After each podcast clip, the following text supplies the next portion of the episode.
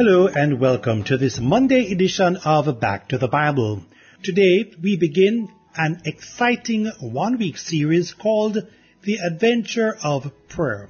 So let's turn in our Bibles to Luke chapter 11 verses 9 and 10 as Bible teacher Dr. John Neufeld brings us a message entitled Prayer.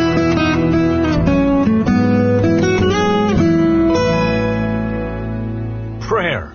What is it? Why is it important? How do you do it? What does it accomplish?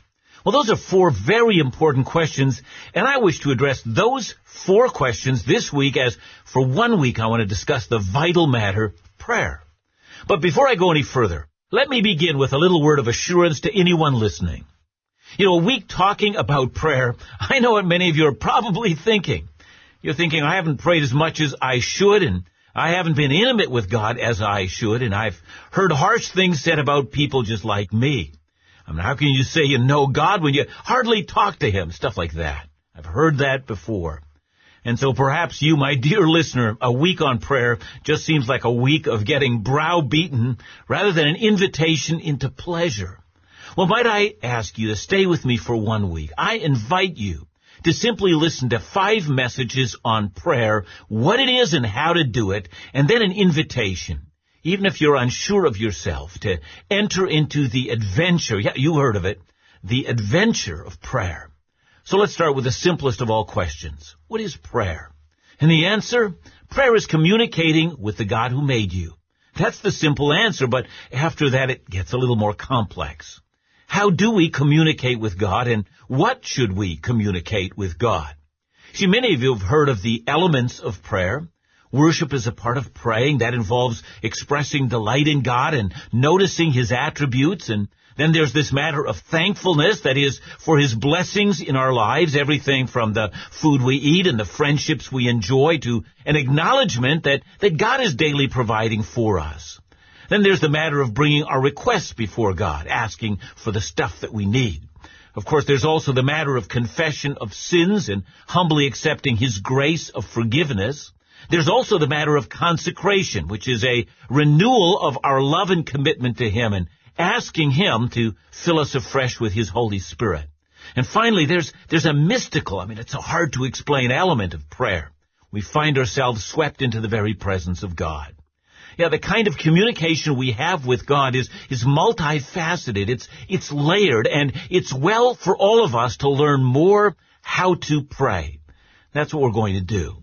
But it's also important to stand back for a moment and begin to ask why it is that prayer is so important. So think of it this way. Why is marriage important?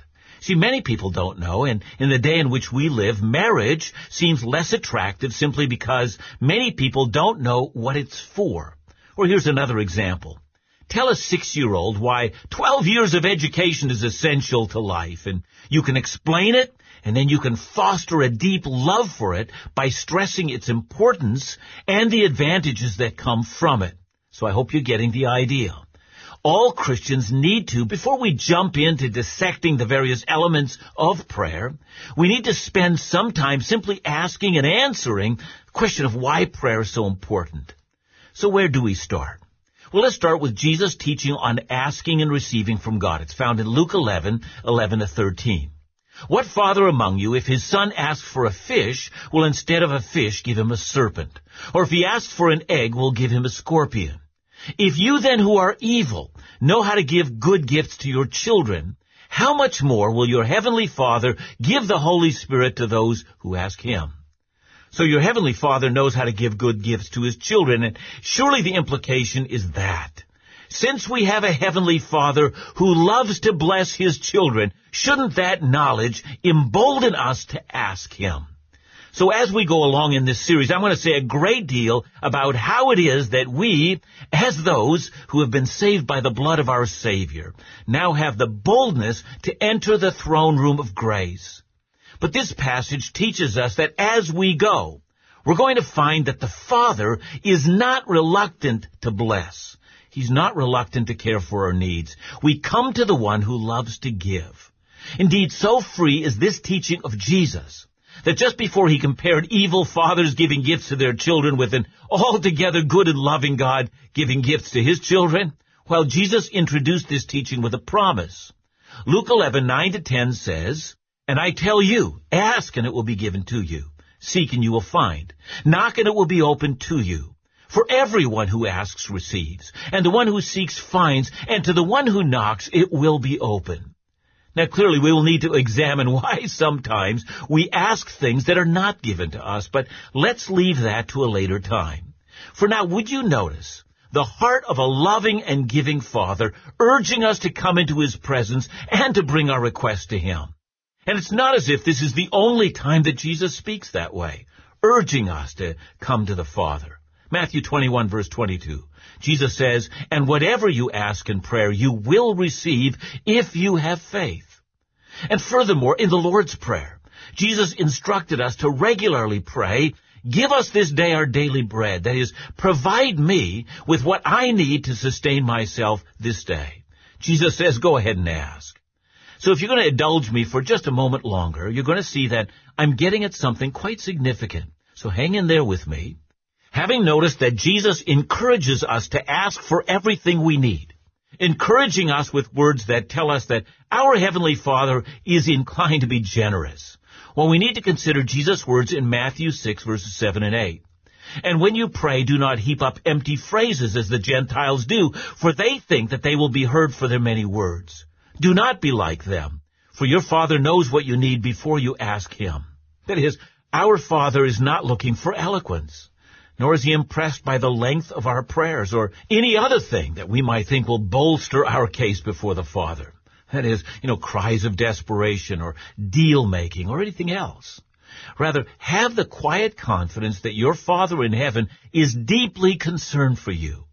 And the one who loves you already knows your situation and that which you desperately need before you ask. Ah, but here, I have on more than one occasion heard Christians complain since it is no surprise to any of us that an altogether all-knowing God knows what I need, and since it's true that God is not miserly about his gifts and, and he wants to give a superabundance to his children, well, why then should we bother to ask at all? I mean, why shouldn't the Father give without the need for prayer?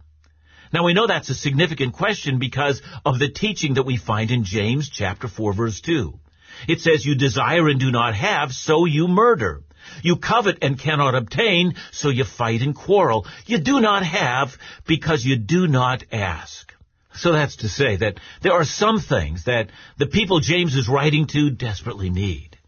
And they've never received those things from God. I mean, for one, James says because whenever they go to God, they're going with the wrong motives. But even that, notwithstanding, James says there's another reason you're going without in your lives. You've not been asking God. See, God expects you to ask. Indeed, from this we can assume that there are times when God deliberately withholds something from our lives, some things that we desperately need. So why is that? Well, the answer is actually not hard to come by. God wants us to have a dependent relationship with Him. He wants us never to forget that He, and not luck and not our abilities or not some superstitious delusion we have entertained, but He, He alone is the giver of good gifts to His children. God wants us to be God conscious. And from that I have to assume that prayer does teach us a great deal. It teaches us to be humble. I mean, where do good gifts come from? They come from God, not from us. It also teaches us to be very mindful of God's grace. You know, God is constantly giving. He's never ceasing in his concern for his children. That is, prayer does bind us to God in, in some wonderful ways in which God's activities in our lives become abundantly plain. So if you've been patient with me, I've promised that I'm getting to something that I think is quite significant. See, occasionally I've read articles on prayer, and some are philosophical, in which a theologian will discuss the sovereignty of God, and that all of God's purposes are fixed, even as far as David will say in Psalm 139 verse 16 that God has a book in which God already fixed all the days which he had purposed for me. So God is meticulous in his ordering of all things and that all things are according to his purpose. And if that's so, well, what does prayer do? And so some theologians argue that all that prayer does is make you and I aware of God's ordering of our lives. It brings us into submission to His will. But it doesn't actually change anything. After all, how can a changeless, all-wise God be changed by human prayer? See, I'm not sure I can answer that puzzle only to say that I know this. Scripture says that prayer does change things, and while I might not be able to understand how it can be so, I cling to this mystery that it does.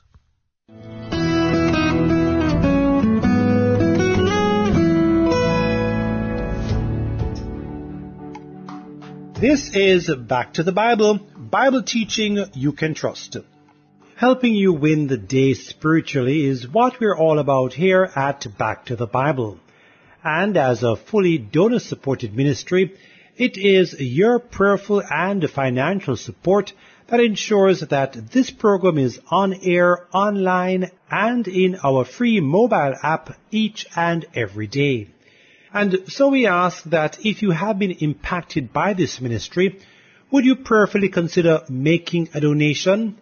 Your gift, no matter how small, will go a far way in bringing men, women, and children closer to Jesus one day at a time. Donations can be made via online bank transfer or in-bank deposit. Our account is with the Halfway Tree branch of the Bank of Nova Scotia, account number 428310. That's account number 428310 at the Halfway Tree branch of Scotiabank. Checks can be sent to us via mail to Back to the Bible, Box 123, Kingston 10, Jamaica. Please make checks payable to Back to the Bible. Of course, you can always come by our office in Hagley Park Plaza to drop off your donation or make your contribution via our point of sale machine. Now, as we prepare to get back to the Bible, let's rejoin Bible teacher John Neufeld with the conclusion of today's study.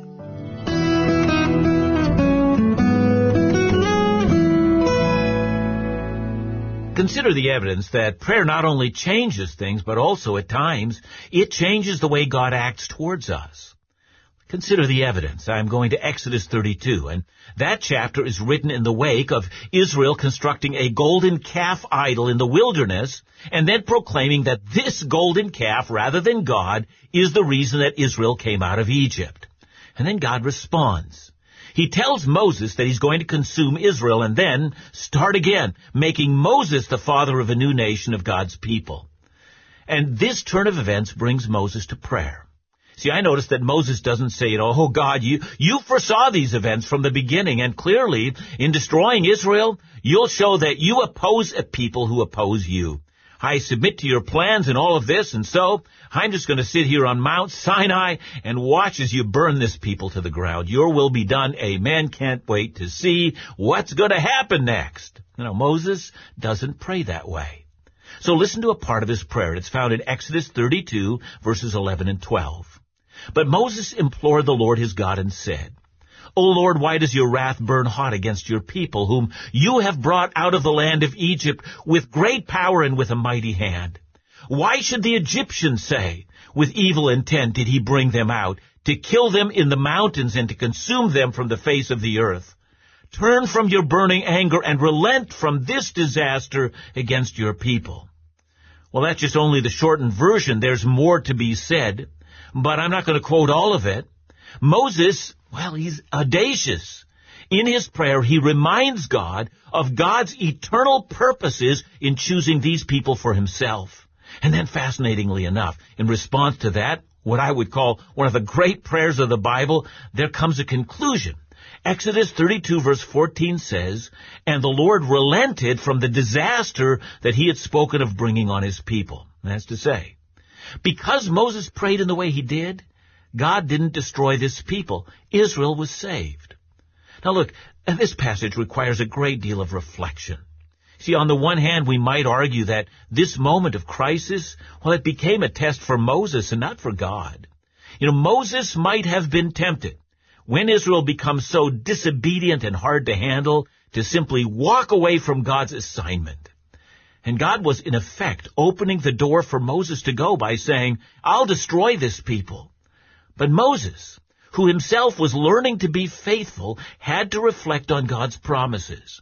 He knew that it was through Abraham and not through Moses that God would bring salvation to the world. And so in effect, Moses is praying in the will of God. And so we might argue that, you know, Moses' prayer was all about learning to submit to God's will and not to superimpose his own will on God. And if we read the passage that way, I think we're reading it rightly. God had already determined the destiny of Israel. And this time of disobedience would not derail God's purposes.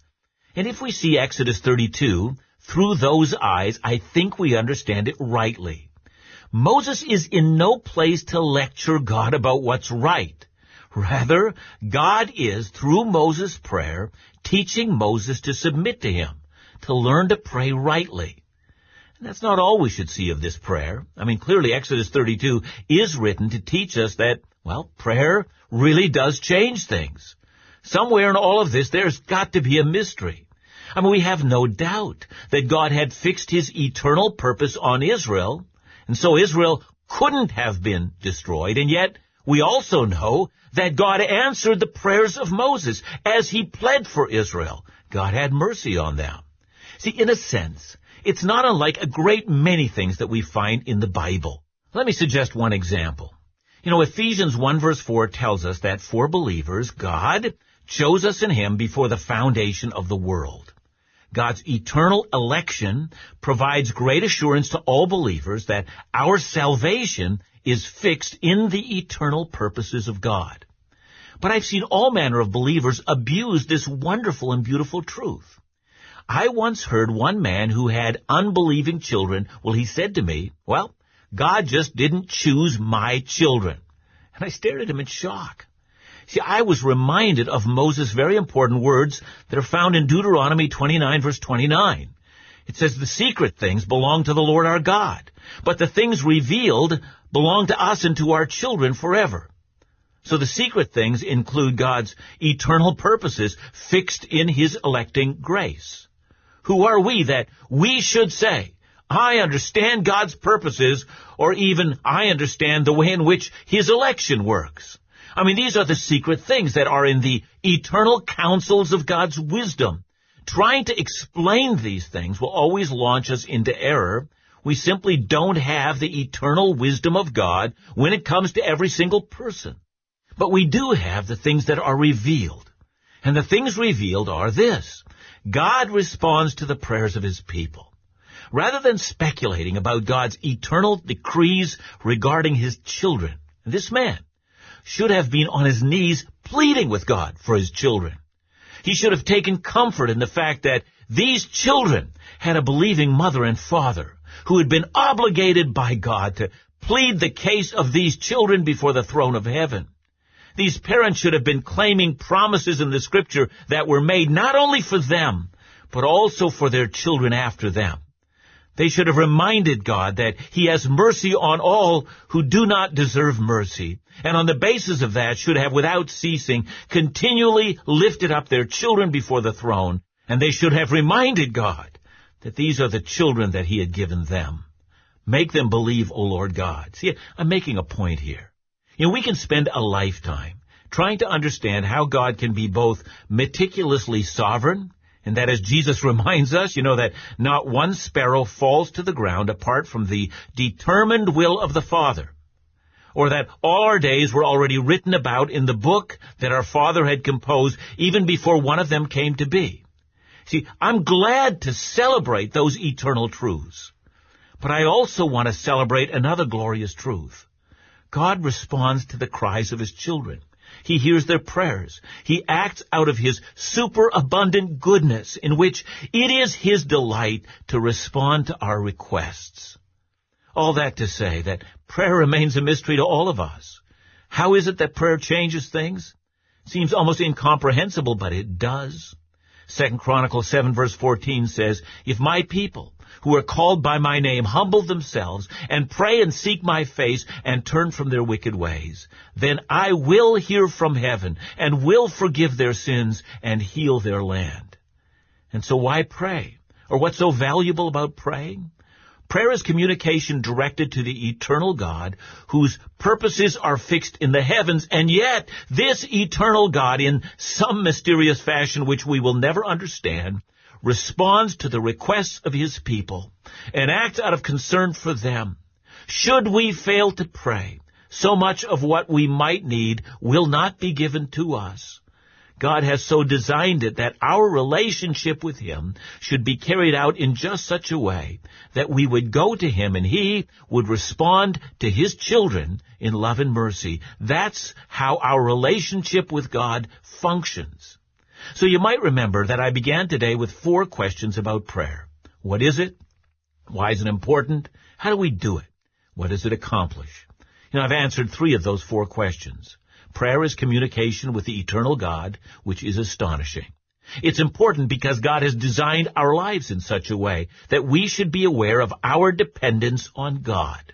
Prayer is His chosen means whereby that principle of dependency is experienced in daily life. What does it accomplish? Well, apparently, God acts when we pray.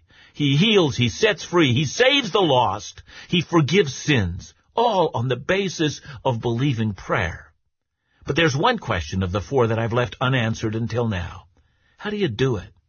I don't want to answer the question in terms of posture, that is, should it be on our knees or should we remove our caps from our heads? That's not the question I have in mind when I ask the question of how. I mean this. How is it possible for a sinful creature to approach the altogether holy King of the universe? I mean, who could just knock on the door of the office of the President of the United States and enter into the Oval Office and ask for stuff?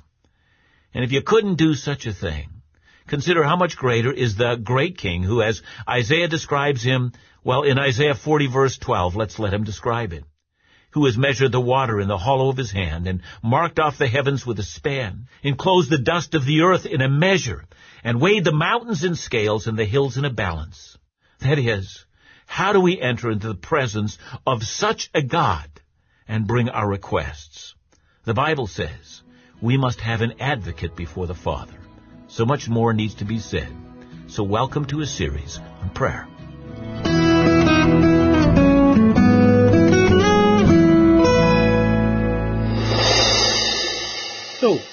Dr. John, there are persons who pray, you know, pray for things, pray for people, give thanksgiving and all those type of things as a part of their prayer.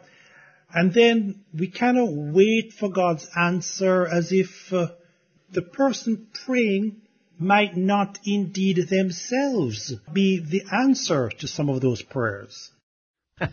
yeah, well, you might be the answer, and then, of course, you might not be the answer, right? We, we agree with both of that. I mean, at times the Lord will, in our own prayers, energize us. Um, so we might say, as Isaiah, uh, here am I, Lord, send me. Um, at other times, we recognize that we're asking for things that uh, God has not called us to touch, but uh, that are completely beyond our control.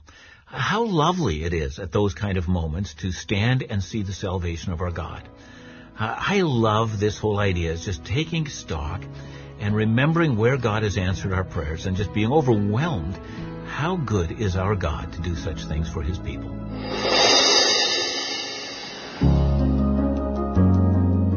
Thanks for joining us today here on Back to the Bible, brought to you by Back to the Bible Broadcast Jamaica in partnership with listeners who give in support of this ministry. Our office is located at shop number 22, Hagley Park Plaza, Kingston 10. Our office hours are from Mondays through to Fridays from 8.30 a.m. through to 4 p.m. We can be contacted via email at backtothebibleministry at gmail.com. Our office number is 876 926 5765 and our cell and WhatsApp number is 876 337 6295. To listen to this study again or some of our previous studies, they are available in our free mobile app along with other Bible engagement material. Just look for BTTB Jamaica in your app store. That's BTTB Jamaica. You can also listen and download our studies from other podcast platforms, including Podbean, Google, Spotify, and Amazon Music. Be sure to look for Back to the Bible Jamaica. We invite you to join us tomorrow as Bible teacher John Neufeld speaks to How is Prayer Possible? That's tomorrow, right here on Back to the Bible Jamaica, leading you forward in your walk with Jesus every day.